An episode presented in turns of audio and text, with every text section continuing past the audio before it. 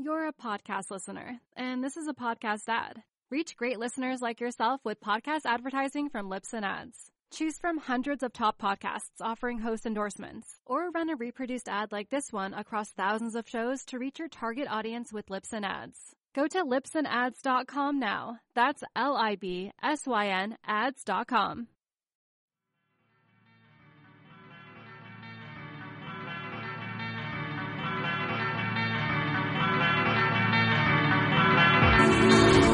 Hello and welcome back to an all new episode of Surf Splendor. I am your host, David Scales, bringing you an episode of Surf News for January 11th, 2017. It's actually our first show of 2017. So happy new year. Uh, huge news, well, I don't know, huge, but news broke today just after Scott and I got finished recording our conversation and uh, that is that Paul Speaker of the WSL, the, the CEO for the WSL, is actually stepping down from his position. The WSL is owned by a company called ZoSea, and ZoSea is owned by a guy named Dirk Ziff. So he's the money behind uh, the purchase of the WSL and all the reformation and changes that they've had in the recent years. So Dirk Ziff is going to actually operate as the interim CEO until they hire somebody. I guess they're currently looking. But um, Paul Speaker does have shared ownership in the WSL, so he's going to retain that ownership um, percentage. I'm not sure. I have no idea how that what the what the agreement is, but he's going to retain his ownership position. He will just be stepping down as CEO. So that's the fresh news. I have a link to the WSL's um, press release that they just sent out today. It's on surfsplendorpodcast.com. It's where you can also find all past episodes of this show completely archive, archived for completely free.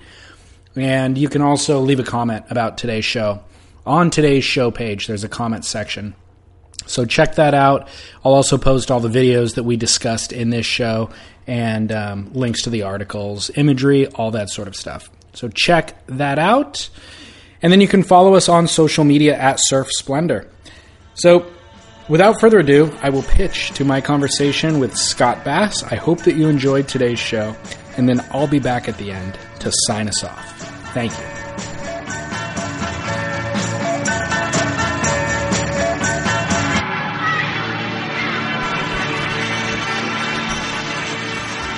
Run down and lied to.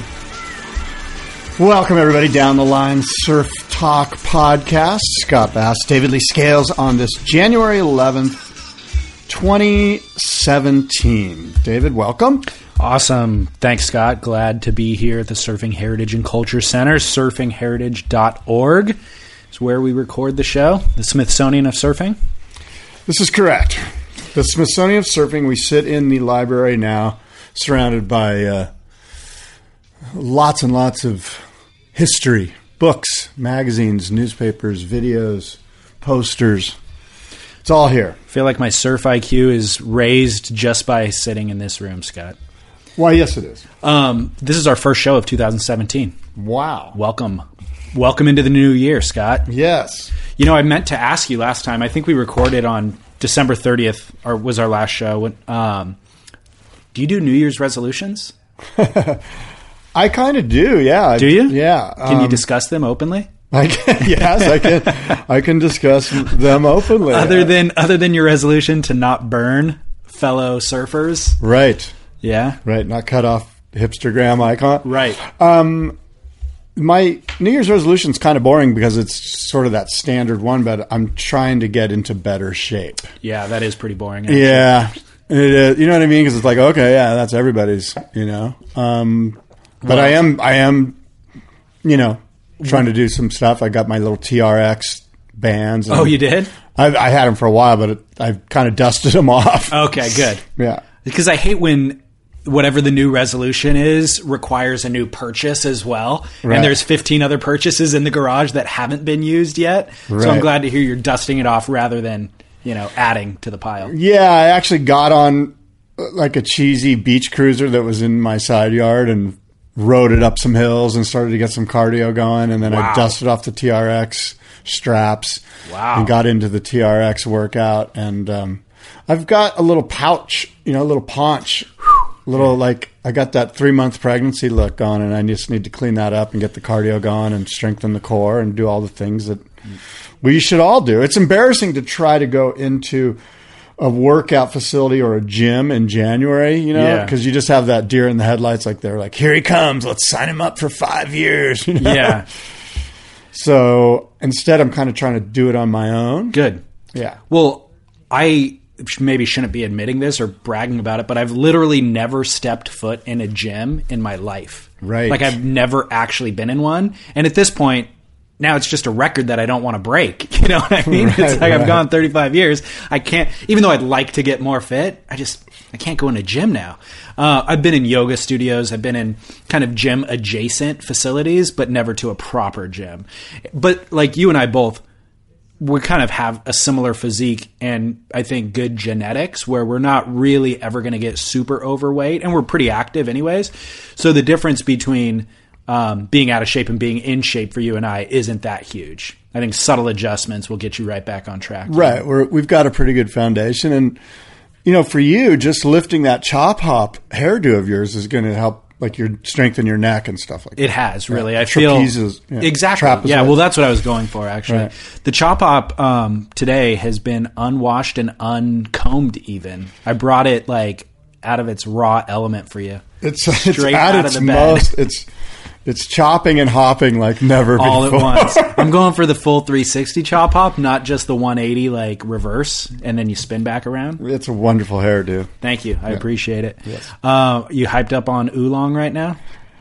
Uh, no, I I didn't have any tea this morning. Actually, I rushed coffee? out of the house, had one cup of coffee. Okay, good. right. You can have tea later.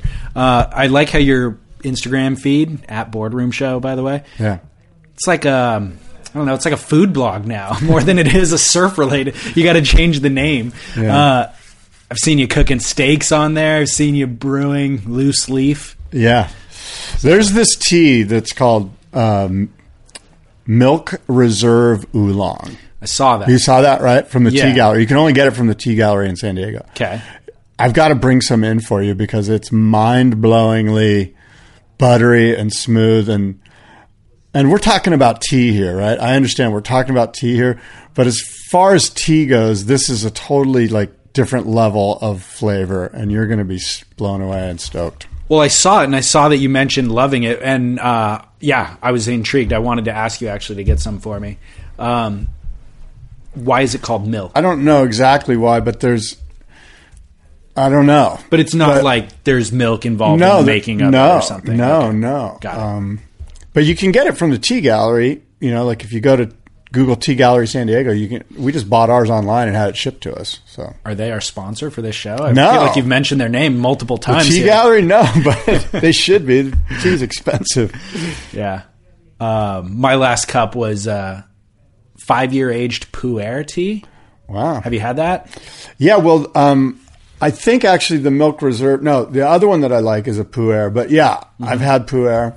But aged? Five year age? No, I have not had a five year aged Puer. I would love to educate you about it, but I don't even know what the benefits are or what the process is. But it's loose leaf and it's real dried out looking, like almost looks like a clove more than a tea leaf. Um, Here's the thing I can tell you is that all tea leaves are the same. A tea leaf is a tea leaf is a tea leaf. And what makes the tea leaves different is the amount of time that they're cracked and cured in the sun. Hmm. So a white tea, a white tea leaf isn't cracked or cured in the sun at all. It's picked and it's dried and that's hmm. it. And then as you go up in darkness in tea leaves, like if say an Earl Grey black tea leaf has been cracked and put in the sun, and then during that process, it oxi- oxi- the oxi- oxidation Oxidizes. oxidizes. Thank you, and that's what creates the deeper, darker teas and the more caffeinated teas. Okay. So an oolong has just a little bit of time in the sun. A pu'er has a little bit more than an oolong. Then you've got the deep, darker teas, the black hmm. teas. interesting. Did But a tea leaf is a tea leaf is a tea leaf. And the other fascinating fact, perhaps fascinating, perhaps boring, is that the tea bush and or tree has as much to do the the people you might ask why don't we grow tea here in the North American continent and you can but the really good teas have this really incredible root system that's been around for hundreds and hundreds of years. So those civilizations like in China and in other parts of East Asia that are known for teas, it's because their tea bushes and trees have been around forever. And so their root system is just incredible. And you need at least 100 years to get a good tea bush system going. So you can see why here we wouldn't cultivate our land in hopes of a 100 year harvest. Yeah, it's the same thing with wine. You know, it's like the deeper the roots or the more intricate the roots, the more variety of soil type and nuance it's in contact with. So it's pulling all these interesting new, uh, I don't know, characteristics out of the soil, nutrients. And then there's also an element of just harmony. Like the longer the plant's been in the earth, the more harmony it has with the earth. Know? Wow. Yeah.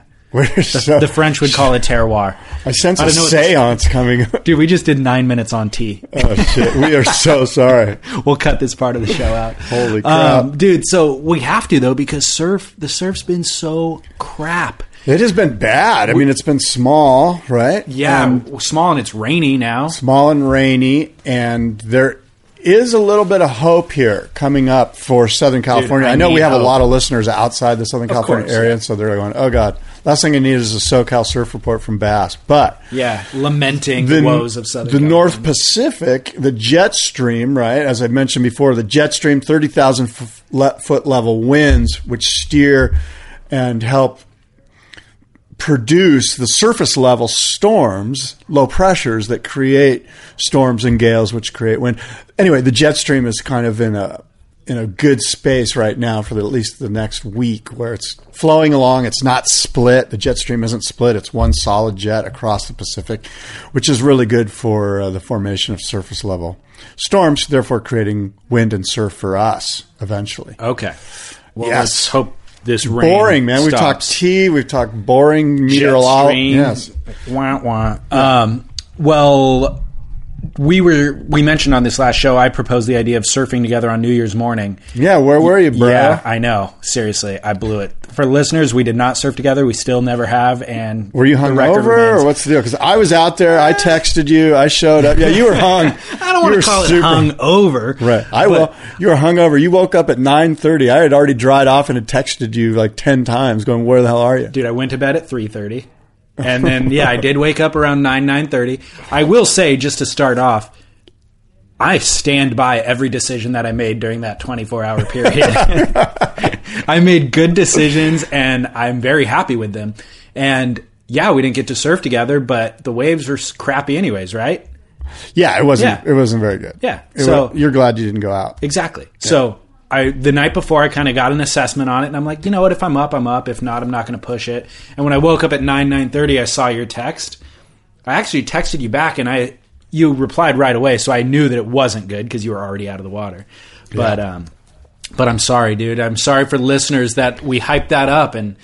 We have no stories to tell. Although I do have some stories from that night. I surfed like crap. I can tell you that. Oh, really? I was cold. The waves were small, and things were not going good. Man, I wish that was one of the sessions that made me go, "I got to get in shape," because Yeah, yeah, yeah. you know. You know, I have felt out of shape as well, and I just ride a longboard instead, and that cures a lot of that uh, ego. Well, that's what I've been riding. I've been riding the 11 foot Andrini. I've been surfing just one to two feet of surf, small little peelers at various reefs around the North County, and um, just trying to stay in shape. You know, if if nothing else, it keeps me moving, keeps the cardio going, which is one of my goals.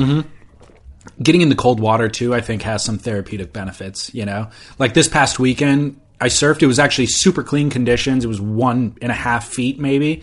Um, so I just longboarded, but it was beautiful out. And again, the cold water just kind of shocks your system into shape. And um, yeah, so I felt good about it, even though the waves were crappy. Uh, Scott, Yes. would you like to lead off surf news today, or would you like me to? Uh, I've got some surf news, which is is I don't know how great of news it is, but I want to tell the listeners about it. I want to hear. Bird Huffman, Yeah. you know Bird Huffman from Bird Surf Shed. I do. He is leading an attempt to set a world record, the Guinness Book of World Records, most people on one wave. We tried this last year Yep. and we failed, but we gave it a good effort, and we're doing it again this year. It's called the One Wave Challenge. And Bird is the guy that's in charge of herding all the cats and getting it all together and making sure all the Guinness Book people are there and that the protocols are followed so that we can, in fact, set a world record. You have to pay the Guinness people to fly out to record it, right? The whole thing's quite an ordeal. Yeah. And, um, and so this thing takes place on January 21st, which is 10 days from today. It's at La Jolla Shores in San Diego. And Bird has asked me and you to sort of help. Um, basically, Bird needs some support. He needs some logistics people because not only do you need 200 and something people in the water all riding the same wave at the same time for at least five seconds, which is really hard to do, you also need people on the beach sort of, well, counting those people to make sure they're all up at the same time and basically, yeah, herding the cats into the, into the right place and getting on the bullhorn and getting everyone, it's a logistic nightmare and, and we need help. And so if you want to help us out and you live in San Diego County and you're listening to the podcast, we want your help. You get you're going to get breakfast and coffee and there'll be music. It's a fun fun event. It's all part of raising money for local charities in San Diego through the Century Club, which is associated with the Farmers Insurance Golf Tournament. So this whole thing ties into the Century Club and local charities in San Diego. Um, so anyway, I guess if, you're listening and you're like, yeah, I'd like to help out in the Guinness Book of World Records, most surfers on one wave. Um, show up at Bird Surf Shed on Wednesday, the 18th at 6 p.m. That's where the volunteers will have a meeting with Bird about what to do and how to do it. And then the following Saturday morning at La Jolla Shores, be there at 7 in the morning. The whole thing will only take about two and a half hours. It'll be over by 10 or 11. Okay. What do you know what the exact number of people is? What's the record? I don't. We should probably be able to Google it. I just did. Yeah. I mean, it's a Surfline article referencing what you just talked about. Um, the first record was 110 people in Cape Town, South Africa. I think that's the record that stands. I But didn't we do this in Huntington Beach recently? Well, that was most people on one board. Oh, Right. Oh, This I is everybody's on their own board Okay. riding a wave. Oh, that is difficult. Yeah, this The is Huntington. really. Okay, so the Huntington Beach one is what I thought you were talking about this whole time. I thought you were trying to beat that record. Oh no, no. Okay, got it. So yeah, in South Africa, six years ago, 110 people rode a single wave to shore. So you got to get 111, um, and it took 18 attempts on that particular day.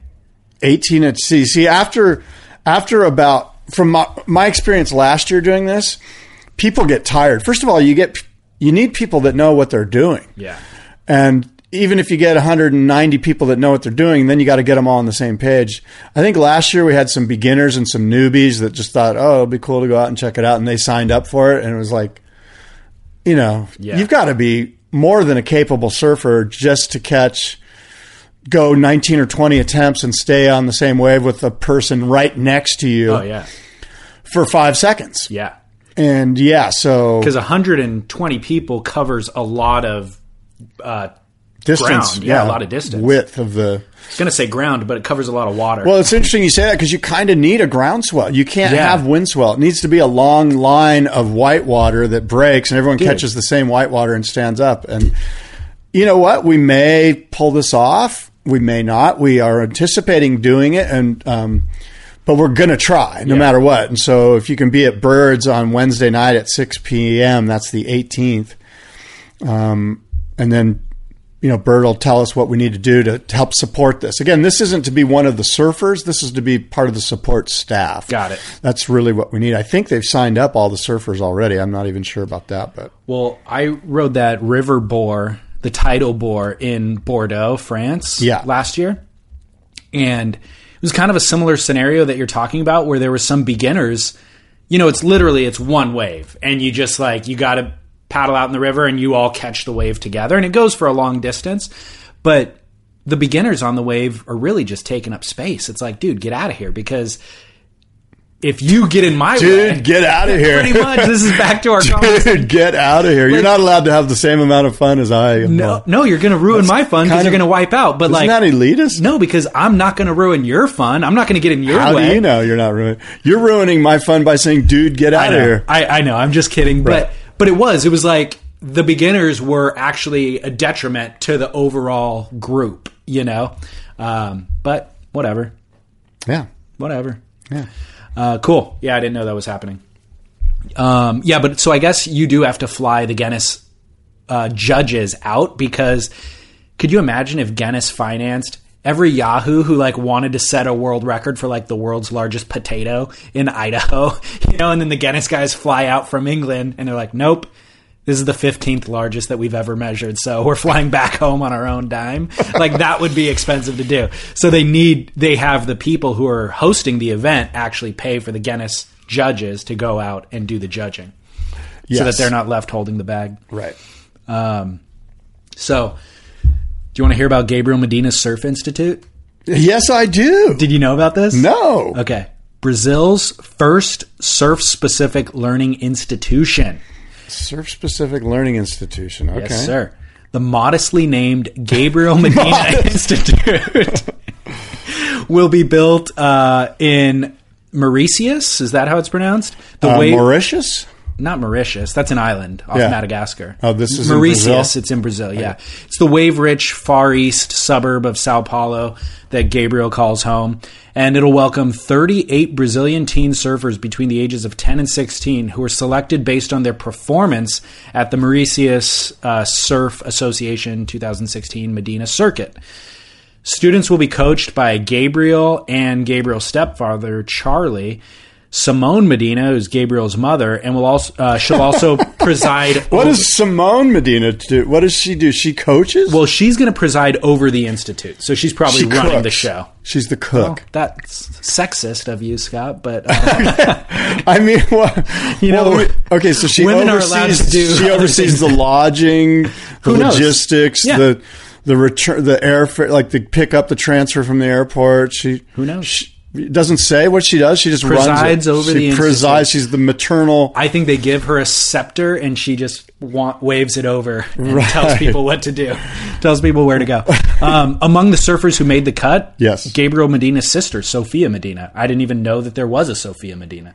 So That sounds a little like nepotism. a little bit. She just made the cut in her last, and it just happens to be her sister. Right. Well, it's also a tax write off. Well, of course it is. This whole thing kind of reeks of a tax write-off. It's like a three million dollar Brazilian dollar investment um, that you know you can in it would norm funds that you'd normally pay taxes with. You can obviously uh, you can set up an institute for higher learning Exactly. and surf. Well. Exactly. You So?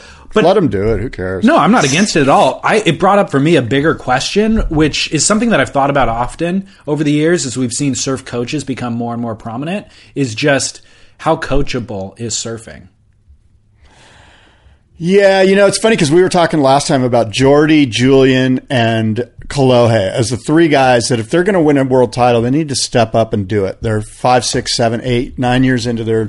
This is like it's now's the time. You know, it's like, you know, Aaron Rodgers wins a Super Bowl. You know, it's eight years into his career. You know, like the, you know what I'm saying, right? This is the time. So then you say to yourself, well, let's get them a good coach, you know? And so what does that mean, right? Because at that level, they are doing everything on the wave that they need to do. Mm-hmm. And I believe that a good coach, it's like for golf, like a golf coach can't play better golf than the mm-hmm. guy that's hitting the ball, but he can see when the guy's going awry a little bit. So I think at certain levels, at the highest level, it's a mental thing, like the way Belly was with Kelly Slater he was just somebody that Kelly could turn to and go, dude. And basically, a really good coach can call you on your bullshit and go, hey, you are blowing it.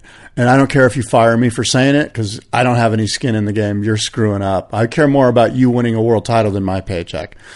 And that's the sign of a good coach or a good caddy or somebody that can go, you're blowing it right now. And this is what you need to do mentally. Can I get you in shape mentally? This is what you need to do. This.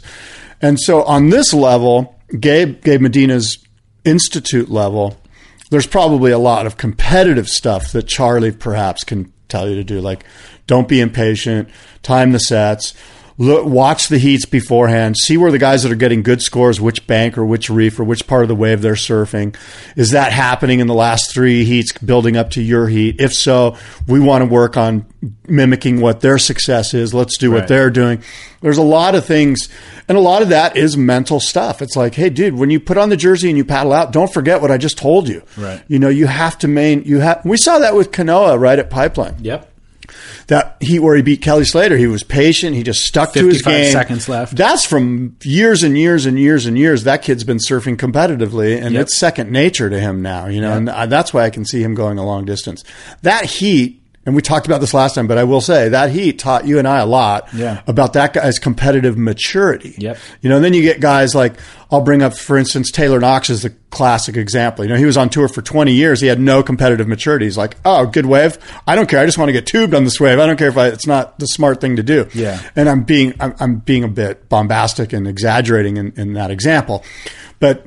I'm not the only one that would say that Taylor No, Knox was nick- not competitively mature. His nickname on tour was Bonehead. That- I didn't know that. Yeah. So, all right. Because well, he made bonehead mistakes repeatedly. The best surfer on tour that just wasn't winning heats. yeah. So So, I agree with you. So let's break down Yeah. further the discussion that you brought up last time. Those three guys: Julian Wilson, Kalohe, and Jordy. Jordy brought on Chris Gallagher as a coach when? For this next season coming last year. Oh, okay. That's how he got second place last Yeah, year. that's- Or that- that, could be argued that's that paid off. Contributed I would- to Chris Gallagher is a great example of a guy who who who Jordy views as above him. Like you know what I mean? Like who he respects, who who I'm sure that Galley can go, dude, you blew that last heat, or way to go. You you know he can say what he feels in his heart rather than being worried about a paycheck. Well, interestingly, Galley has his life and his act together in ways that Jordy maybe doesn't, and Galley doesn't have the natural ability that Jordy does. Well, you know, well, nobody Clearly. has Jordy's ability, but Chris was a very uh, established competitive surfer. First, I think Santa Cruz surfer to make the world tour. Yeah, he see he was Yeah. on the W. I, yeah, he, I, so he won Margaret's, I think. So Right. great surfer in his own right, but by no means a world class talent. Like he was at the No, bottom he's- of the he's a-. So yeah, he's a he- good surfer, but yeah. again, what I'm like saying is hundred that thousand other guys. But what I'm saying is the reason that he got to the level that he was at was because of the structure that he built in his life and his work ethic. That allowed him to achieve results.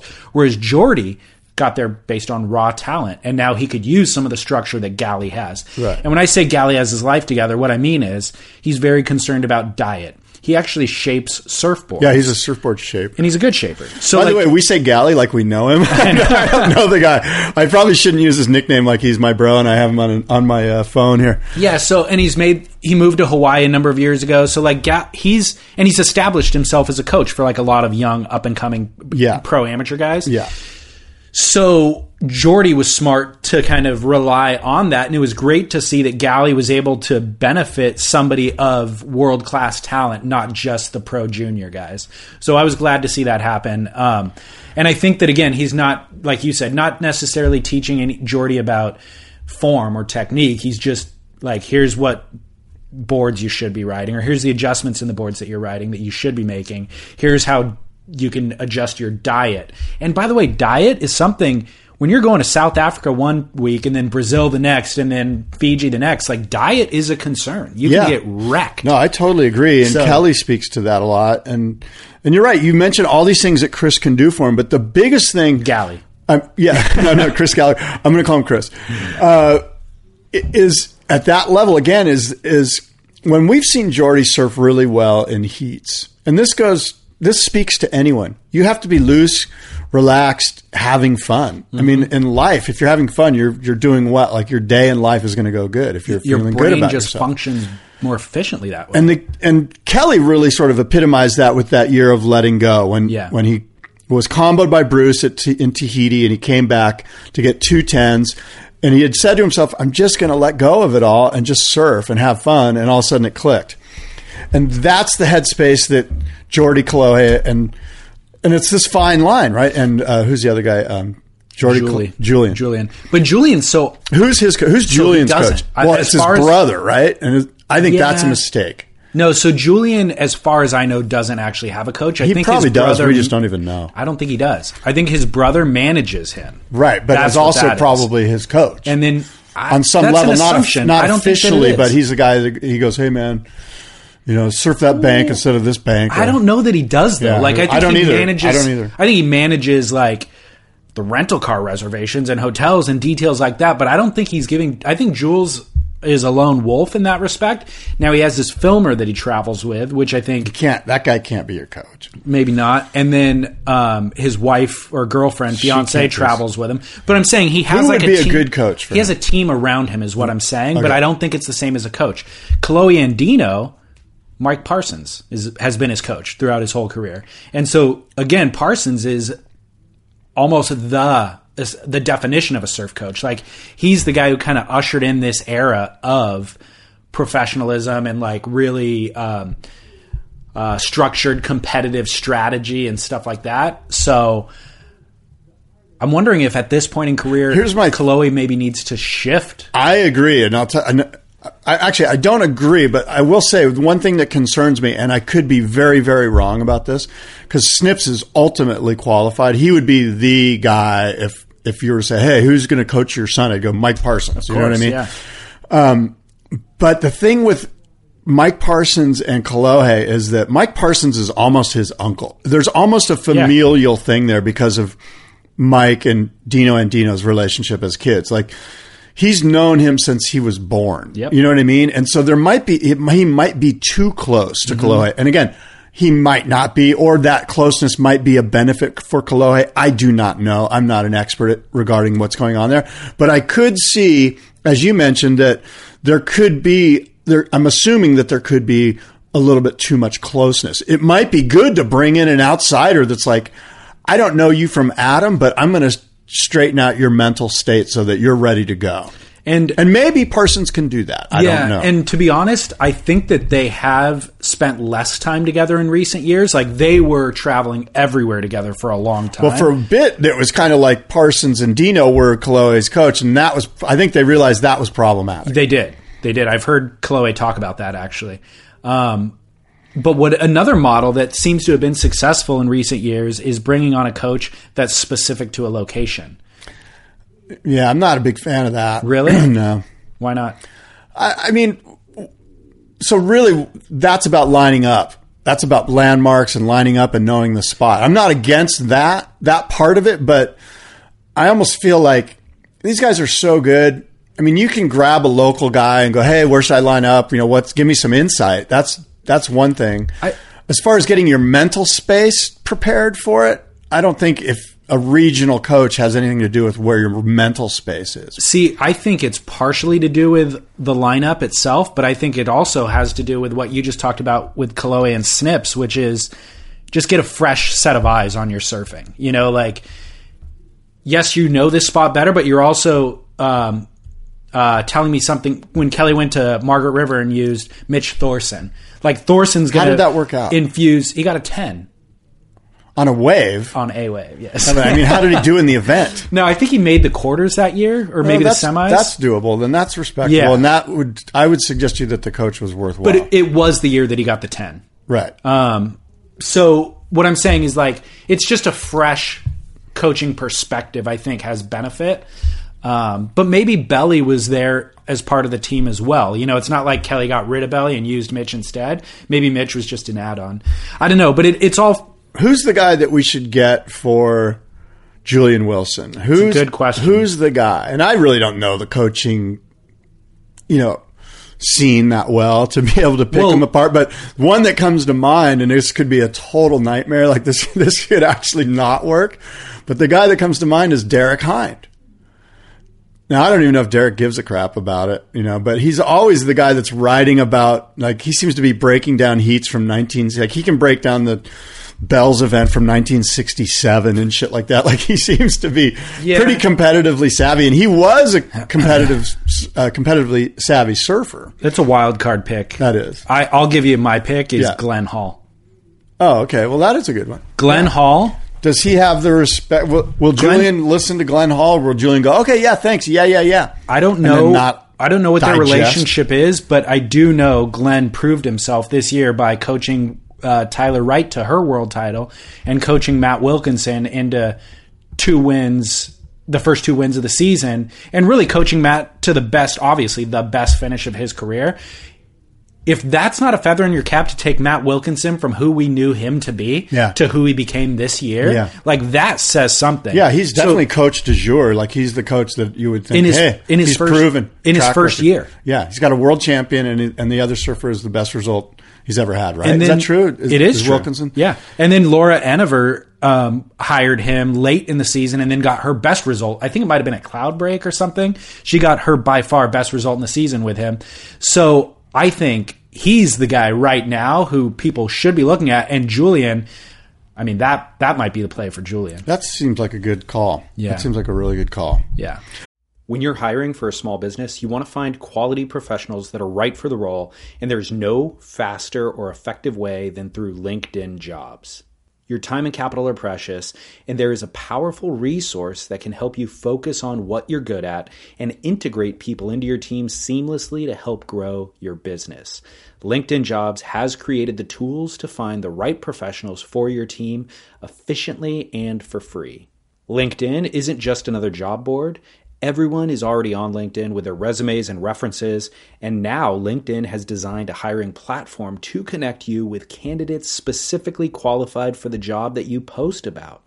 More than a billion professionals meticulously organized to connect people by skill set to help us all advance our position. 2.5 million businesses already use LinkedIn for hiring, and 86% of small businesses get a qualified candidate within 24 hours. It's that fast, easy to use, and effective. LinkedIn Jobs can help you write job descriptions, filter the right person to you, and give you the tools to help you interview them like a pro.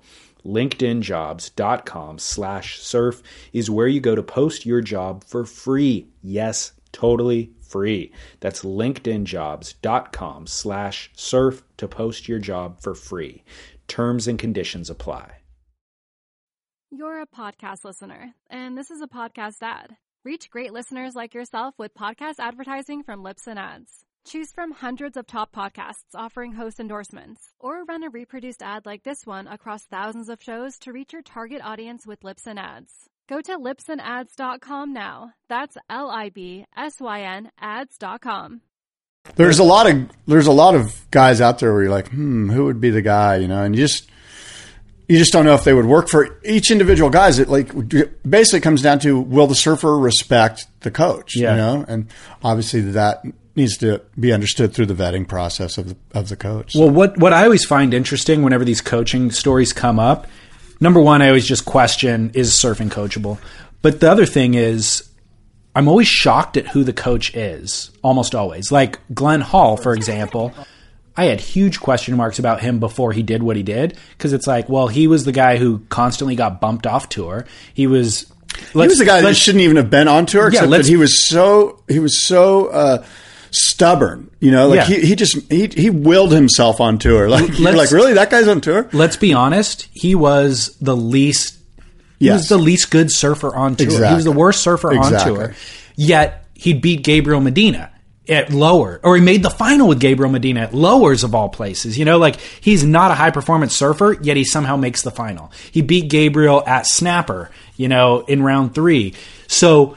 There's he a would, lot of he would do these stuff. things He- he occasionally. mentally prepared. but and when I look at and- Matt Wilkinson hiring him as a coach, I'm just going, oh my gosh, you're throwing your buddy a bone because he got kicked off tour last year. Like that's nice of Wilco, but geez Louise, that's a horrible decision. Yeah. But then I'm surprised because I'm entirely wrong. Of course, I mean I saw the a week before the tour started, I saw.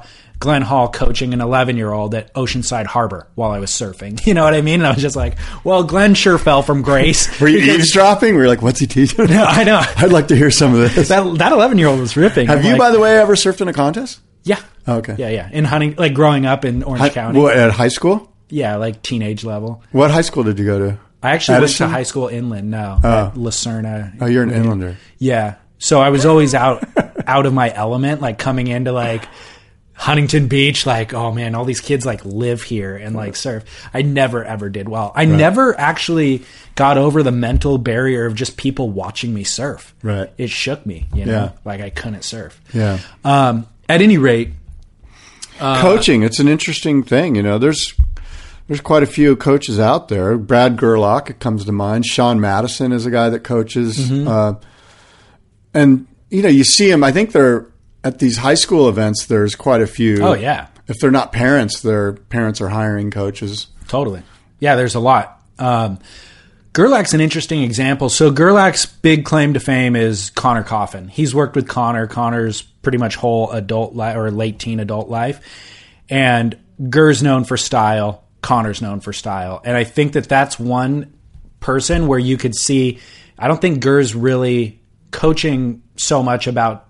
Um, competitive savvy, savvy and stuff like that, strategy and savvy. I think that he was coaching Conner on technique and form in a way that Glenn Hall's not coaching Wilco. So, because you could see a lot of Gurr influence in Conner Coffin, and I think that it's benefited Conner Coffin. Like Conner is, of course, one of the most stylish, beautiful surfers to watch. Um, so that's an interesting example, kind of Yeah. an, an alternative example. Now, I'm gonna kind of segue into a different conversation, a gossip conversation. Uh oh. Conner Coffin. Rumor, innuendo. Conner Coffin. This is official news, actually. Is he getting married or He's something? off Hurley. Conner Coffin's not riding for Hurley anymore. No, lifelong. This is breaking news that you're just now that no one else knows about? No, or this how- was reported a week or two ago. Uh, Miguel Pupo as well is off Hurley. Is It this seem- Hurley's decision or the surfers' decisions? don't know. I really don't know. It seems like there's been quite a few Hurley guys that contracts have come up and they've decided. Sounds like it's. Hurley's decision then. That Hurley said they're going to trim some Maybe. trim some of the area. So Noah Beschen, which is Shane Beschen's son, Yeah. who actually surfs really, really well. He's Yeah. probably 14 or 15 now. He's kind of gotten a little bit older. And, Yeah. Um, he transitioned over to RVCA. Miggy and Conner, as far as I know, are sponsorless at the moment in terms of a main sponsor. I guess Rip Curl is trying to get Conner on board. oh, really? So I think that'd Where be a you good where do you get all this info? you don't have to tell me, but No, no, no, no, no. This was all I think Stab Stab Magazine. Oh, Stab, it. okay. Yeah.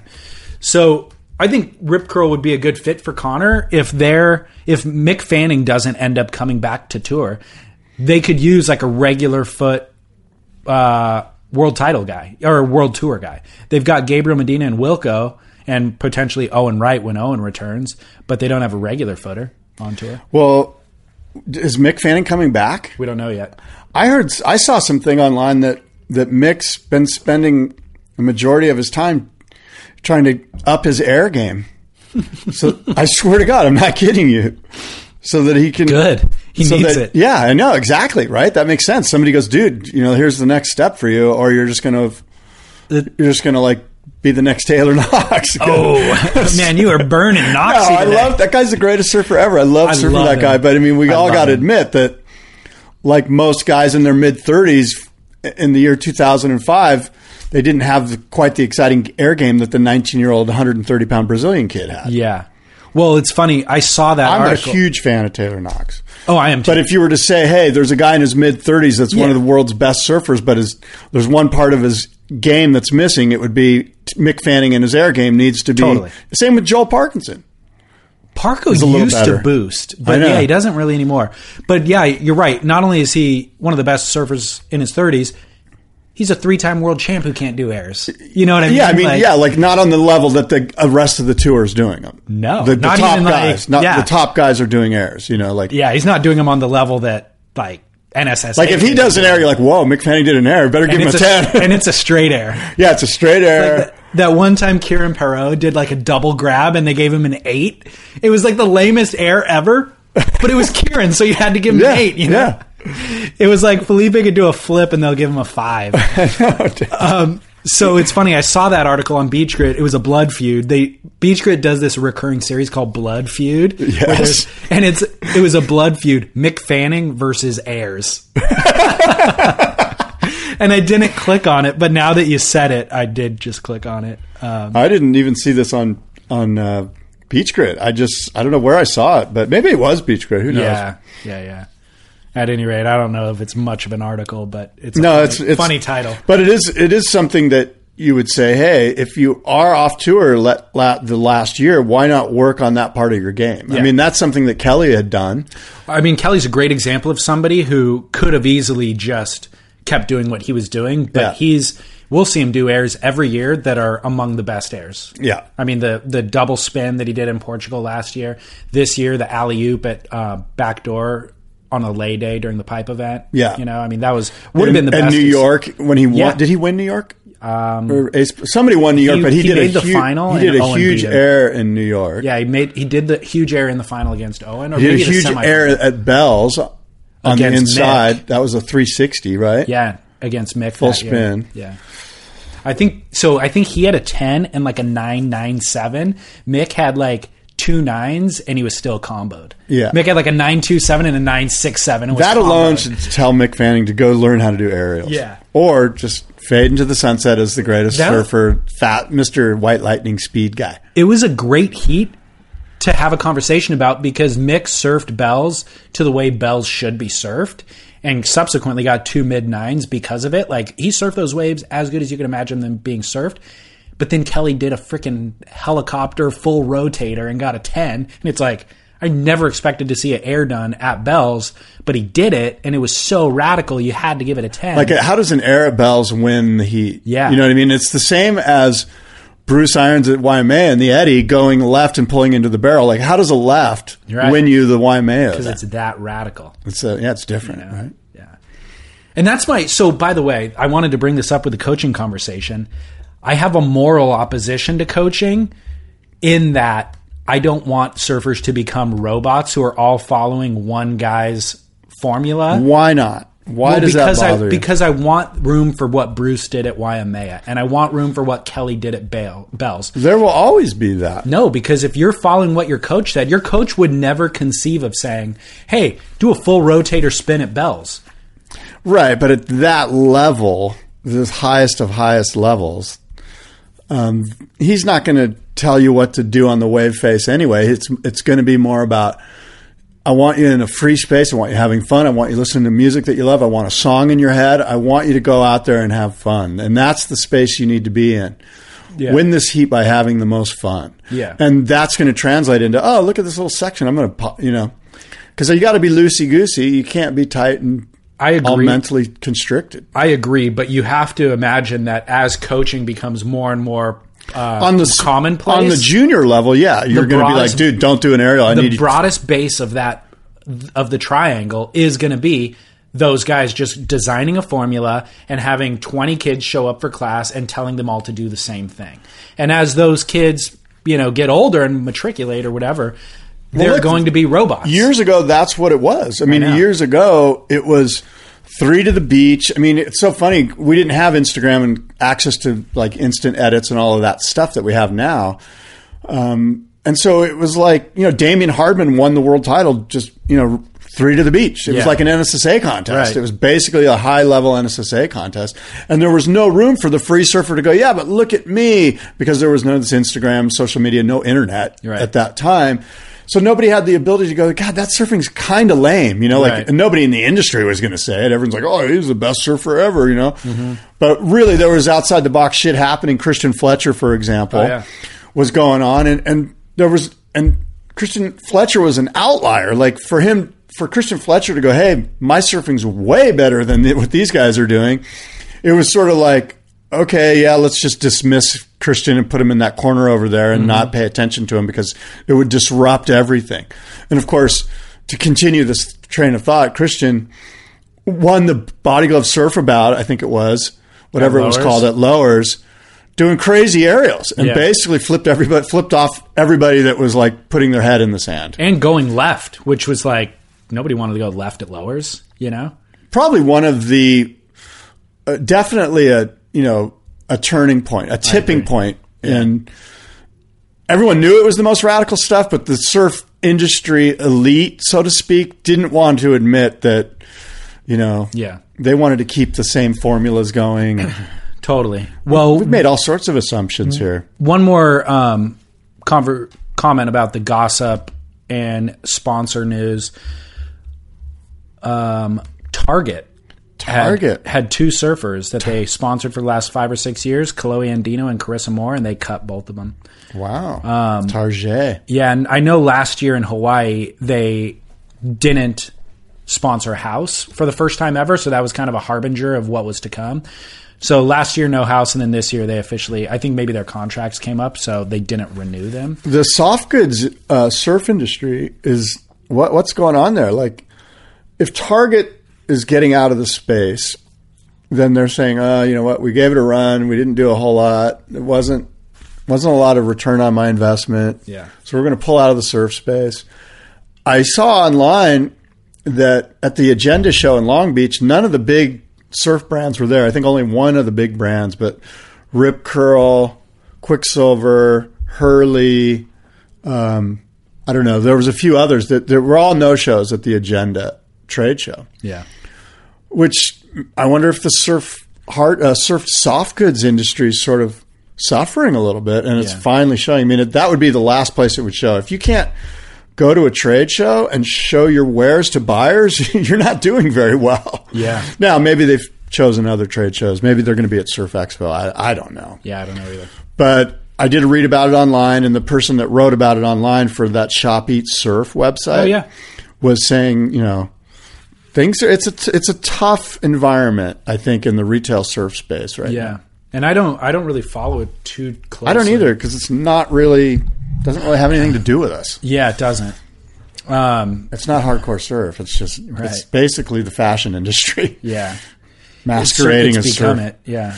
Well, um, I wanted to revisit a conversation now that we're in the new year that we had midway through last year about surf podcasts.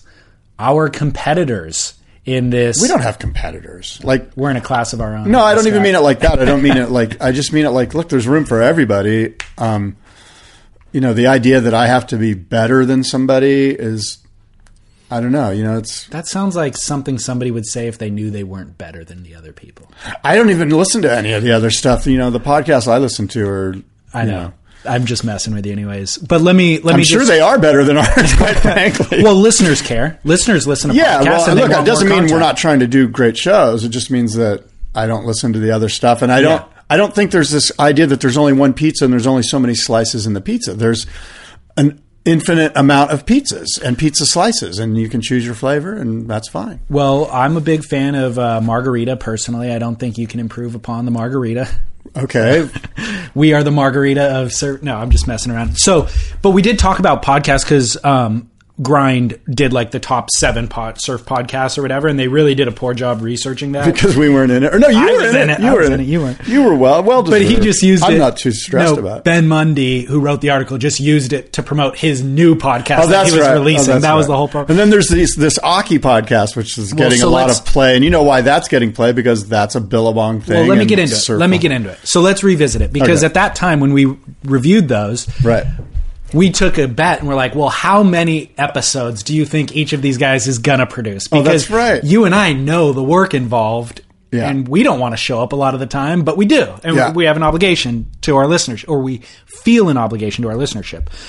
Well, I don't remember what our numbers were, but It was like four or six. It was a low number on how many Occy would I do. guessed. I think I guessed Occy would do ten, and Dave Prodan, who was a guest on our show, Yeah. and he's the VP of communications for um, the WSL, had just launched his own podcast as Right. well. So um, we were kind of taking guesses on both of those. So Dave, I actually listened to pretty much. I think I listened to every episode, and I'm sad to say they haven't been updated since September 30th, but they were really, really good. Yeah. And I think he did six episodes. Um, really good content. I hope that Dave maybe he's just taking time off during the holidays or Well, whatever. it's a but busy like, time of year for him. yeah, I'd, Now, now he has time. I'd like to see more of Dave's show. He Dave um, has access. and he has access and he had he had like a really good structure to the show. It was built like an actual radio show. Yeah. Where there was like segments that he revisited each time. and Right. Had alternating guests who like commented on board design and then Right. and then he'd have like a, a main guest that they would talk about that guest's life history or whatever. Um Occy just hit episode ten. Wow, good Which, for him. Which is That beat, what I suggested. We should apologize to Occy then. No, I suggested he would pump out ten because I my estimation was that it was a Billabong project that they just had had, to do him do, and I think I was like, you know what? They probably just contracted him for a certain amount to see how it goes, and then they'll decide whether or not to revisit. I guess ten was. I the think I amount. must have guessed like three. I remember coming in pretty low, going, Yeah. there's no way Occy's going to do." Well, if it's But- just upon Occy to make sure that he produces the content, it won't go that long. But if Billabong's cracking the whip, then maybe it will. Right. But here's the thing that I like about Occy is he's got great guests because oh he's yeah, Occy. no, they have those guys have access. There's no Ma- doubt. he got Mason Ho. Yeah. He had Kelly Slater. He had Mick Fanning, Rabbit Bartholomew, John John Florence. Um, what are Joel the questions Parkinson. like? I haven't listened to any of them. Are they? So that's the thing. Are they like cutting questions, no, or it's like terrible. Yeah, It's see, that's the problem. Like, why? It's like you you've got this diamond, and you're just not going to cut it right. I know that was my problem too. So each Like, of, what would you ask Rabbit, for instance? I don't put me on the spot. I Well, know. yeah, I mean, but like, so for Rabbit, you know, I, would want to know the deepest, darkest moment in Hawaii. And I know he revisited it during the movie The North Shore, but anyway, there's so many great opportunities for great discussions. Ak has no structure. He doesn't research. So he sits down and he starts riffing, but it's like, and it's interesting. Like they're worth listening to because you want to hear Mason riff, but it's a really rare opportunity to get some real insight out of these people, and Occy doesn't capitalize on Yeah. that opportunity. Yeah. So for each of these podcasts that I mentioned, I like them for different reasons, but none of them fully capitalize on what they could, you know. Yeah. So Occy has 10 in the in the vault. A couple of new uh, podcasts have come up in the last 6 month months. One of which is called the Kyle Thiermann show, hosted by, you know, Kyle Thiermann. Um who I interviewed on my podcast and I thought it was actually a really good interview Kyle delivered he started his show and he interviews sur- surfers sometimes, but he also interviews activists, you know, from all different parts of the world. So for me, if you haven't listened, it's kind of um, guest dependent. Like, I'll listen, I'll start listening to the first five or 10 minutes, and if the guest is good, I'll continue listening. I think Kyle does a pretty good job. I think he's um, learning as an interviewer, as you and I probably did, just kind of along the way as we go. So, one episode that was really good of his was with Shawn Dollar, the big wave surfer. He has two Guinness World Records for biggest wave surfed. And injured himself really bad. Yeah, broke his neck. Um, and he's been in recovery for a long time. So most of that conversation revolved around his injury and the recovery involved. And that was the most fascinating part was getting into the real nuts and bolts about recovery and adjusting his diet and going to all these different types of doctors and even healers. That was fascinating to me. Um, brand new podcast that just launched recently was called the it it's called the Truth Barrel and it's Gabby Reece is one of the co-hosts. Who did it? Laird Hamilton's wife. Yeah, who who who's she's the co-host. but who- who's who's the producer of the show? Her and this oh, other guy, Oh, what's it Neil? Strauss. Oh. the Truth Barrel. The Truth Barrel. And the reason why it's called the Truth Barrel is that they conduct the interviews in a sauna, in a barrel sauna. So That the, sounds like it's dangerous. It's very Is that elec- dangerous. electric? Can't you get electrocuted? I don't know. It's very dangerous, but the the idea, the whole concept behind the show is it's a cool concept. her and Laird do this sauna s- they Treatments. transition from sauna into cold water Right, plunge. cryotherapy. Yeah. And so in this sauna, they found over the course of years of having friends, inviting friends into a lot of truth comes out. a lot of truth comes out Is within there five wine minutes in involved? there- Is there like a glass of wine? Or? no, no, no, no. So within the five minutes of being in there, people just start pouring out their heart because they're just like in this intense situation. and so they decided like, hey, it'd be interesting to actually record these conversations. And of course, they're hanging out with luminaries. Right. Like they're in Malibu, they're friends Sure. with all these who's who of Oh yeah. so the first episode was actually with Greg Long. They did an episode with Laird, of course. They did a recent episode with Mark Healey. And um, what I have found listening to the Truth Barrel is the audio quality is horrible because Oh, they're really? recording it in a sauna. Is so it echoey? it's echoey and it's just weird sounding. And They know they're being recorded, so it takes some of the truth out of the barrel. Maybe so. Maybe so. And the other thing is like this guy Neil Strauss and Gabby aren't that great of interviewers. Oh really? You Did know? they do they hassle for time on the mic or something? A little bit. Yeah, a little bit. And so I don't love it, but there's real potential there. And the fact that they're even having a conversation with Mark Healey, I'm going to listen, you Yeah. know, because of that. Yeah. And by the way, I have a connection with Mark, and I'm supposed to get him on the show at some point. We, our schedules haven't been able to align, Yeah. but I'm just realizing now if he recorded the Truth Barrel, that means he was in California recently. I should big league you. I know. I should Big League and Healey. dude. He transitioned over to Gabby Reece. By the way, their show only has 16 reviews on iTunes. Mine has 97. So Wow, how many does mine have? Little did Mark know he went small time by going with them. He should have been over on Surf Splendor. Now you got Um, me thinking. I'm gonna have to go see how many reviews. My, mine are all probably bad. No. you have 47, 49. Uh, you're kidding. It's That's a solid all. amount. It's a solid amount, dude. Shit for 11 years. So, at, at any rate, for listeners who need more content, Scott and I are producing 90 minutes of content every other week. And then I'm producing an hour on the off weeks, oftentimes, but sometimes skipping those even. So if you want more content, it's out there. The Truth Barrel, the Kyle Thiermann Show, Kill the Messenger, and the Ockcast. And um, there's a couple others too that you could find, but those are all ones that have been on my radar recently. I got an email from Ken Kaufman who says that um, he loves the show. Thanks for keeping the podcast coming. That um, donation is coming from him shortly. His annual bonus is going to hit mid January. Sweet. So thanks, Ken Kaufman, Thanks for, for your the love, buddy. for your donation to the show to keep it going. That's sort of a smart segue there. Appreciate Super that. cool. Yeah. Um, so let's update listeners on the Lunada Bay situation. Yeah. There's a big event happening there this Monday. What's going on at Lunada Bay? Are we going to have a picnic? The Ride Anything event. Really? Yeah. Who's putting it on? Uh, Chris Taloa, our, old buddy, Chris, the guy from Hawaii? Yeah. The Boogie Boarder? Chris Wan. Yeah.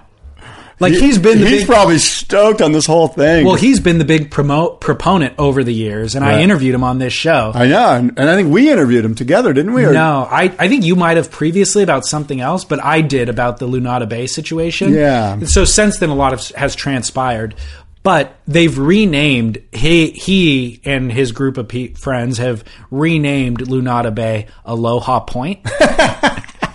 so there's an Aloha Point Facebook page that you can go be a part of, and as all this legal stuff has taken place and the Lunada Bay's fort has been knocked down, and then the, patio.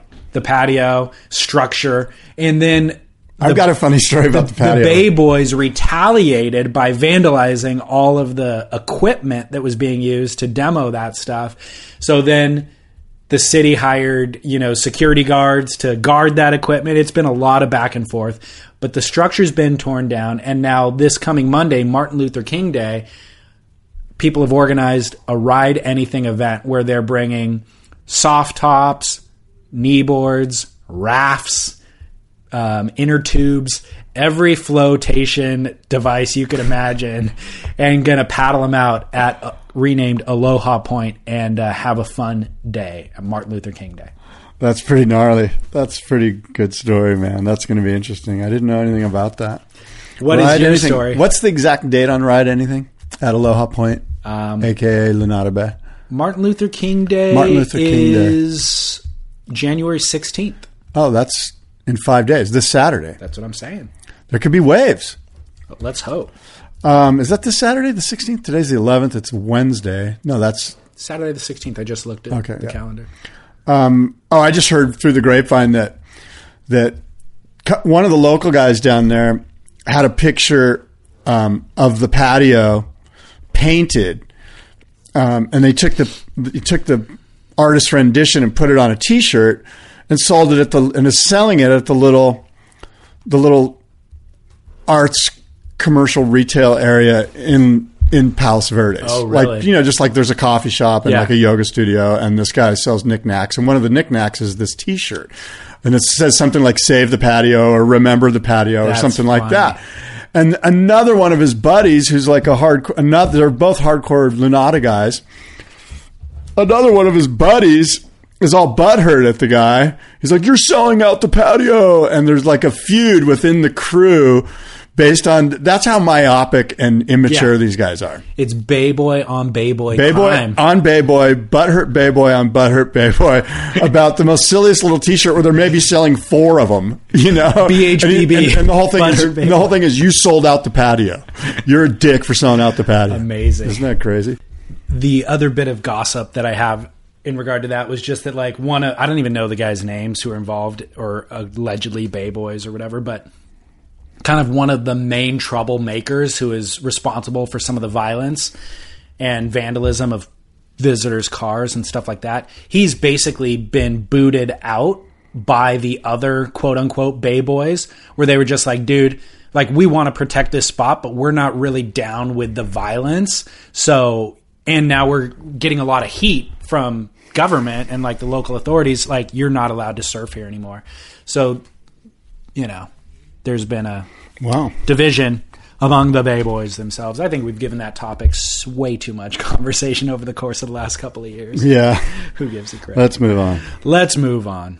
Um, I've got some must see moments. yeah, well, I've got a specific must see moment, but I have one that barely didn't make the cut. Yeah. Which is on Stab Magazine. It's called Bouncing. It's a feature on Brendan Gibbons.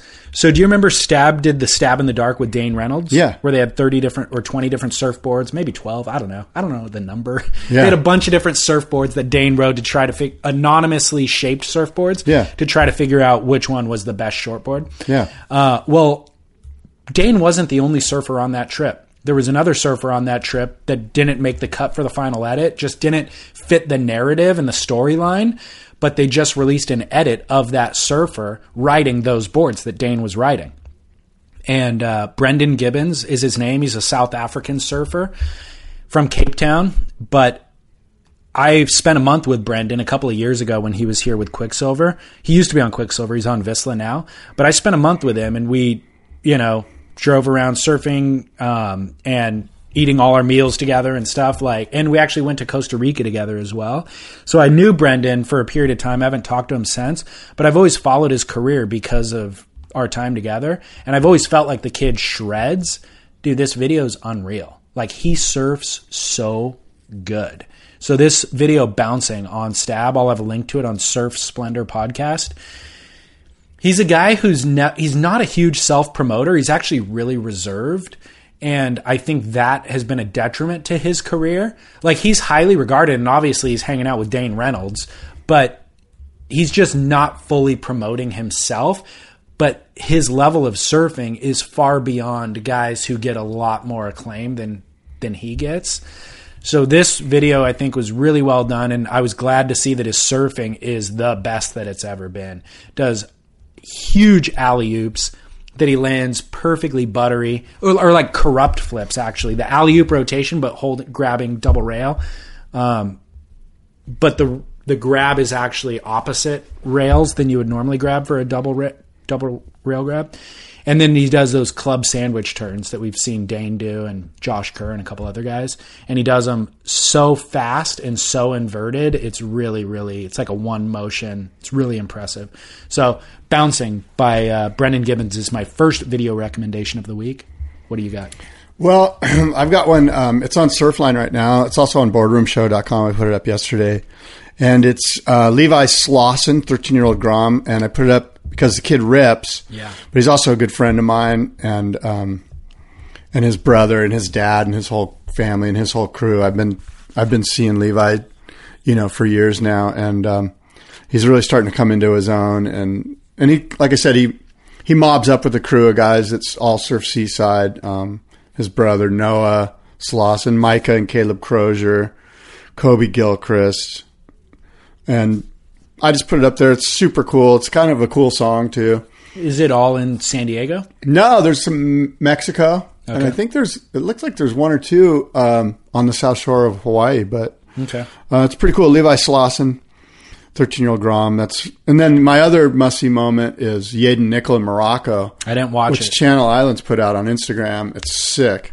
Is it? Yeah, Yadin's Yadin's one of those guys I would love to see back on tour, Yeah. and I think he's worthy. I mean, look at what he did at Pipe those years where he probably should have beat Kelly in a couple of heats or whoever. There was- Parko or there was a it heat- Mick Fanning. There was a heat Yadin versus Mick, Mick Fanning in, in the, the semis semis, yeah. that everyone thought Yadin should have got the nine eight and they gave him a nine six or something. It was He bullshit. got he got the steep and deep one, whereas Mick got the roll in off third. That's right at the very end. Yeah, that was an interesting. Well, look, Mick and kind Mick of winning that heat won, won, the, the world title. yeah. But Yadin Nicol, when he's you know he's free surfing in Morocco, these beautiful right points, and uh, it's pretty cool. I've been to Morocco, so it brought back some fun memories. And if you haven't been to Morocco, No, I haven't. you need to go to Morocco. If you're a regular foot surfer or you just love going right, you need to go to Morocco. Okay, and this has been be- a hell of a good season in Morocco. The Atlantic's been firing. All these swells at Mundaka, all this shit that's been happening, all that stuff ends up down in, at Morocco. So, Okay. Well, maybe I'll. Uh, maybe that'll be next on my list. I'm actually going to Cuba next month. oh really? Yeah. Huh. They opened it up for Americans, obviously, to Yeah. travel there. Um, and so I mentioned that just for any listeners who have been or who have any insight at all, email me. The website is surfsplendorpodcast.com, but you can email me hello at surfsplendorpodcast.com. Cuba. Yeah. When are you going to Cuba? Next month. Oh yeah, I, I think right now it's good. I, I think it takes north swells, right? Yeah, I don't know. I mean, I don't know anything about the surf scene there. I'm going just to like Get drunk. get the Cuban culture before it gets diluted by Cuban American culture. tourism. You know, like I want Yeah, the want pure the real- shot of Cuba, dude. I what don't does want, that mean? Does that mean Hav- Havana Club rum and yeah, cigars? Like I'm, I and personally I driving around in like lowrider 1957 Chevy lowriders. That's more what it is. Yeah, like I don't really, I'm not like into rum or cigars, but I will participate while I'm Right. there. But that's not the reason. You're going to why play I'm going. dominoes in an Yes. alley and drink Yeah. rum and smoke cigars and Read Hemingway. and probably like chirp at hot chicks walking by or something Yeah, like that. That's so wrong. That's the, that's the entire objective of the trip. wow. But no, the you idea do that in Compton. the idea is though to again get ahead of the Cuban culture before it gets diluted with a bunch of imports and tourism and stuff like that. So Right, any listeners who have any Cuba insight, hook a brother up. what does it cost to fly to Cuba? So cheap, dude. Like 250 round trip or something? Three twenty uh, round trip, Stop in Miami? no stop, No stop. nonstop. That's killer. direct flight from LAX, three twenty, and hotel On like, who? On like American or United? Alaska. oh, really? Yeah. My brother flies for Alaska. Oh, really? I'm going. Buddy pass. You. and and Airbnbs are like under fifty bucks. Like it's crazy What a, cheap. what a trip you think. So why wouldn't you go? You know what I mean? So at any Abject rate, poverty, perhaps? so you don't travel to impoverished No, countries? I'm You just mentioned Morocco. I'm You've been just- to Mexico. Morocco's rich. Well, the history is rich. Um, King, dude. It's a kingdom. well, so my mussy moment, back to mussy moments, is Yes. Northern Praying Mantis. Have you seen that? No. Classic title from none other than our Mace, our friend Mason Ho. Mason Ho just dropped a brand new edit. Is this where he wipes out at, on the reef at Rockpile? Yeah, that's every edit. Yeah, his. it kind of But, is, huh? Uh, yeah, this is almost exclusively novelty waves, and it's so rad. Some of it's rock pile, um, some of it's just these weird backwash waves where he'll like take off on the outgoing wave and then surf into the incoming wave, um, jumping off rocks into like doing acid drops onto waves. A lot of really, really fun looking, cool stuff. But then they also show the couple of big days at Pipeline that they had right around Christmas time um, with him getting unbelievable barrels at pipe, and then also Michael Ho gets a couple of super sick ones. Coco gets a couple, so really great edit. We always love Mason Ho's edits, but this one's great. Uh, Northern Praying Mantis is the name of it. Um, you know, for the sake of the listeners, last time I, I read that soliloquy on me cutting off hipster Graham Icon, hipster Graham Icon, who's just a pseudonym for a name of a guy that that uh, I dropped in on. And so you and I were talking before the show, but I wanted to tell listeners. So a friend of mine paddled up to me yesterday and we're like, Hey, how's it going? He's like, Hey, hey, how's it going? And he goes, Hey, I saw Hipstergram Icon yesterday at the Agenda Trade Show. and I'm like, Oh, really? Yeah. And he goes, Yeah, we were talking. And, and I said, Where you been surfing? And he goes, he goes, Scott Bass cut me off. and I just started laughing. And, but more importantly, he's, as I mentioned in the last show, he's got video of the wave where I dropped in on him. And he told my friend, he goes, yeah, and I'm holding on to it and I'm going to use it against him when he least expects it. So he's holding on to this footage to somehow besmirch my reputation. I can't wait to see it, dude. So, um, without revealing too much, this is an icon on Instagram. a Right. quote unquote icon. Like it's a guy who has a lot of followers who does post videos of himself surfing on Instagram. Yes. And so listeners might actually know who this guy is. And we're just waiting to see that video. That video will appear at some point. Yes, at some point it's going to appear. But and I don't want again. He's a friend of mine. I consider him a friend, so I didn't want to uh, reveal his name. So I, Even though you're the bad guy in this scenario. Well, I've certainly acknowledged that what I did wasn't Yeah. correct. Bad guy by your own estimation. Right. Yeah. You're the one taking fault. Understanding that there was some, precursor to you burning him. which was him burning you. right. Yeah. Thank you. yeah, yeah, yeah. So, but the video, Video. I wonder if he has video of him burning you too, and he's just not going to reveal that. Oh, It's on the cutting He'll- room floor. He'll only post the video of you burning him. Um, so I have a Duke and a Kook. Okay. I'm going to lead with the Kook. Yes. Who's We'll end on the high note. So my kook is a real tentative kook. I'm not fully committed to it. Yeah. But I, I want to just throw this. It's going to get you in trouble. I can tell. Well, I want to throw it out there in advance so we can revisit it over the course of time. The hydrofoil boards. yes. It's really suspect to me. Yes. Like when Laird Hamilton's developing it, okay, you're out in the middle of nowhere on Maui, like I get it. Yes. Kai Lenny starts doing it. It's like, okay, cool, that works Yes. because he's Kai Lenny. Now I'm starting to see no name Joe Blow guys going 30 miles an hour with this blade, this steel blade cutting through the water Yes. In crowded lineups, doing cutbacks around guys, dodging. Where, in other guys. Huntington? No, no. I've, I actually haven't seen it in person, but I've started to see videos online. Oh, because I posted one on my Instagram of That's Dave right. Kalama. That's Is that where you saw it? That was one of them that I saw. I I'm going to give Dave Kalama a pass. I'm Kalama gonna- gets a pass. Yeah. but but there's a guy at Cardiff that's doing it. is he? Yeah, his name's Chuck. He's a good friend of mine. He's a a really good surfer. lineup. Yeah. He's a good surfer. He's actually, I think he's like Laird's nephew or something. Hmm. Like he's a, he's related to Laird somehow. And he was over there on Maui with those guys doing it, and he brought one back. And I saw him doing it the other day in the crowded lineup. And somebody on Facebook, another friend of his, said, "Hey, that's cool and all that, but please don't do that around us. Like go down the beach somewhere and do it." So that's my thought. I hate to like. I'm not going to shame all stand-up paddlers or all bodyboarders or everybody who does something other than what I do. Like I'm okay with it, and there's a place for it. Where do you draw the line? Where do you draw the line? Well, I heard this is all just through rumor, but I heard that somebody, a swimmer, got decapitated in France. Really? Yeah, a guy was just swimming, a swimmer. Yeah. and one of those guys was burning through again 30 miles an hour through the lineup with this steel blade, fully decapitated because the thing is sharp. Cut his head off. Cut his head. That's off. got to be online somewhere. We got to Google that. That's Yeah. something that you would see online. Like that's pretty big news. Yeah, I don't know. So, but uh, by the way, maybe it maybe it didn't happen. Maybe it's just maybe it's an urban le- legend. Right. But you have to realize that the physics are there. Like that can happen easily. Oh, yeah. The speed that that thing's going and the sharpness of it will cut through flesh, no problem. Yeah. So it's only a matter of time between be, uh, until something like that happens. So they're not an outright kook yet, but I do want uh, them to exercise some judgment, you know, Discretion. discretion. Like, don't surf Cardiff with the thing, dude. Like, go surf down the beach where there's nobody out. And by the way, it looks super fun. Like, I actually want to do it. I just, I wouldn't.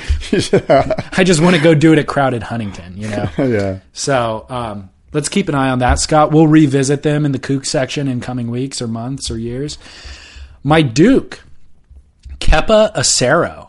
Yes. Have you seen what's happened with him? No, what's happened with Kepa? He narrowly escaped death at Mundaka. He had a shallow Oh, I water did see wipeout. this. I did see this. Yeah. Shallow water wipeout broke his neck.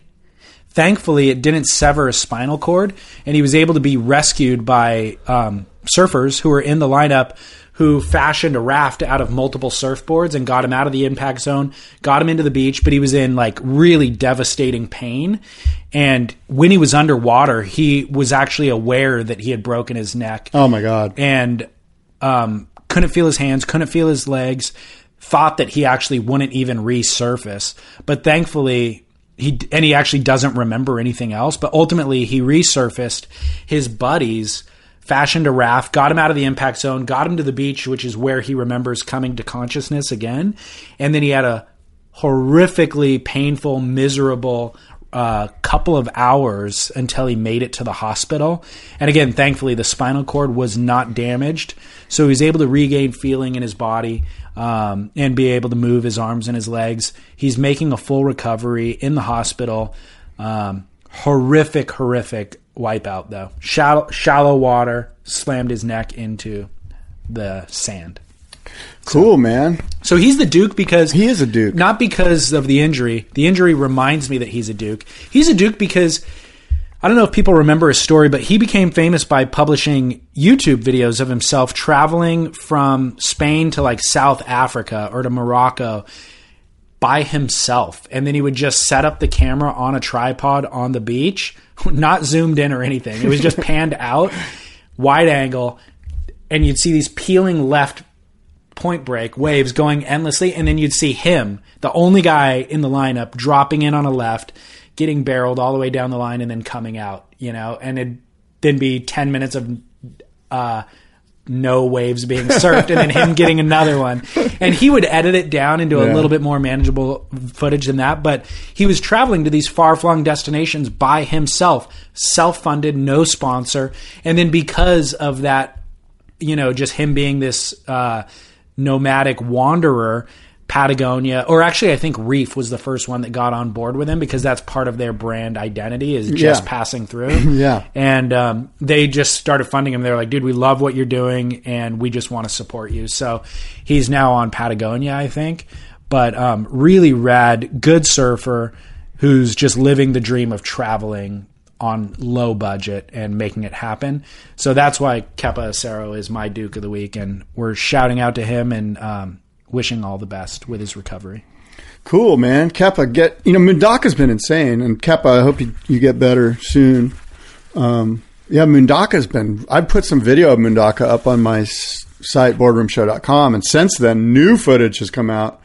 But like the the week of Christmas was insane in Mundaka, and there's some new stuff out from that session. I think where Kepa got hurt. Oh, okay. And uh, there's plenty of cool Mundaka footage, recent stuff, which is kind of cool because for a while there, they were like, oh, the sand's gone, it's ruined, blah, blah, blah. And sure enough, guess what? Things changed. It's Have called you- climate change. Have you surfed Mundaka? no. Yeah. Never been there. It I've been to cool. the Basque, um, San Sebastian, and all that, but I've never surfed Mundaka. Well, speaking of that, there's, um, you know, the boardroom show, we're honoring Al Merrick this year, and there's going to be 10 shapers that are competing in the Icons of Foam shaping competition to honor Al Merrick. And one of them, we're reaching out internationally, and one of them is Johnny, um, gosh, I'm going to mispronounce his name. Cabianca? name. Yes, Cabianca. And Is it he, La Cabianca or just Cabianca? I don't know. I emailed him as Johnny Cabianca. Okay, got it. And um, of course, we'd love for him to be one of the shapers, but he lives in the Basque country, Mm-hmm. and he's a Brazilian guy. Shapes Gabriel Medina's boards. Oh, okay. Well, look, we reached out to him, and he got back to me. He's like, "Yeah, I'm thinking I'd love to do it. I'm, let me just check my schedule." So he's going to um, get back to me, and then we reached out to uh, Neil Purchase Jr. And um, we're going to have the youngest shaper ever in the competition, Zach Flores, who's 16 years old, maybe 17 years old. And he's going to be, although Taz was pretty young when Taz did it, that kid from Canary Islands. I wonder how. Anyway, uh, Zach Flores is going to be shaping, and he's 17 years old. So, and of course, we've reached out to some others, um, and I'll just wait until I hear back from them before I bring that up. But Yeah. pretty excited that we've got a cool international field of shapers that are that are looking at doing it, along with um, some domestic regional guys Yeah. as well. Yeah, and exciting to be honoring Al Merrick too. Oh yeah, it's a good get, man. Oh, we're super stoked. Yeah, Al's going to be there judging and a big part of the show, and and it's going to be good. Super cool. Yeah, man. Right on, Scott. Well, hey, nice to reconnect How, with how you, do they get a hold of you, well, listeners? on What about Surf- donations? Don't we want to pimp the need for donations? Yeah. because we need those. Yeah. What's going on with Patreon? Patreon? Anything? we haven't launched it, but so the donation platform um, is on. You can find it on surfsplendorpodcast.com or on boardroomshow.com. And we've encouraged people to just sign up for a $5 recurring monthly donation, which a lot of people actually have. And when we get um, a certain number of those, we're going to commit to doing uh, a show every week rather than every other week. So we're Yeah. slowly working our way towards that. And um, it just needs it's a financial commitment for Scott and I to continue producing this show. It's 45 minute drive for each of us. We meet in the middle. Scott's in San Diego. I'm in Huntington Beach, and then of course it takes time out of our actual work day. So, and then there's just actual hard costs involved in terms of server and all that sort of stuff. So, we've been doing it. We've been funding it ourselves for a long time now, a number of years. Scott for 10 years, me for three years. And so it's been nice to actually get a little bit of revenue coming in to recoup some of those costs and to invest in the future of the show. So you can find that link to donate on surfsplendorpodcast.com or boardroomshow.com. And then you can also email me, David, at hello at surfsplendorpodcast.com or just leave a comment in the comments section on the website and then on social media at Surf Splendor if you want to see what the chop hop looks like. and you can email me, surftalksandiego at gmail.com. Surftalksandiego at gmail.com. And of course, we have Instagram, Boardroom Show, Is that what it is? Twitter, Boardroom Surf. you make it so confusing for the people, uh, dude. it's tough. Boardroom, Boardroom, Boardroom. Yeah. And then the boardroomshow.com website. You can get a bunch of cool stuff there videos, blogs, information about the show, and uh, a whole lot more. Awesome. And Until- again, thanks for um, to the Surfing Heritage and Culture Center for letting us use their studio. They've been a great partner for the show. Yeah, we'll be back in two weeks. Until then, adios and aloha. Going well, the weather suits my clothes. Banking off of the northeast winds, sailing on summer breeze. And skipping over the ocean like a stone.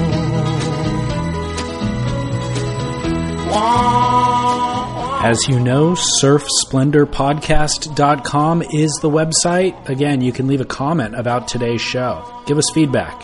We like to always say that this conversation isn't just between Scott and I, it's actually between everybody. So give us your feedback, and then you can follow us at social, on social media at Surf Splendor. As you are probably well aware of that detail as well. All right?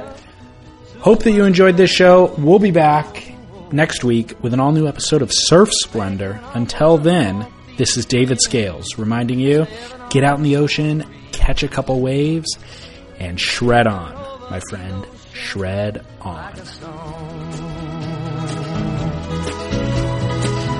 Everybody's talking at me. Can't hear a word they're saying. Only the echoes of my mind. I won't let you leave my love behind. No, I won't let you leave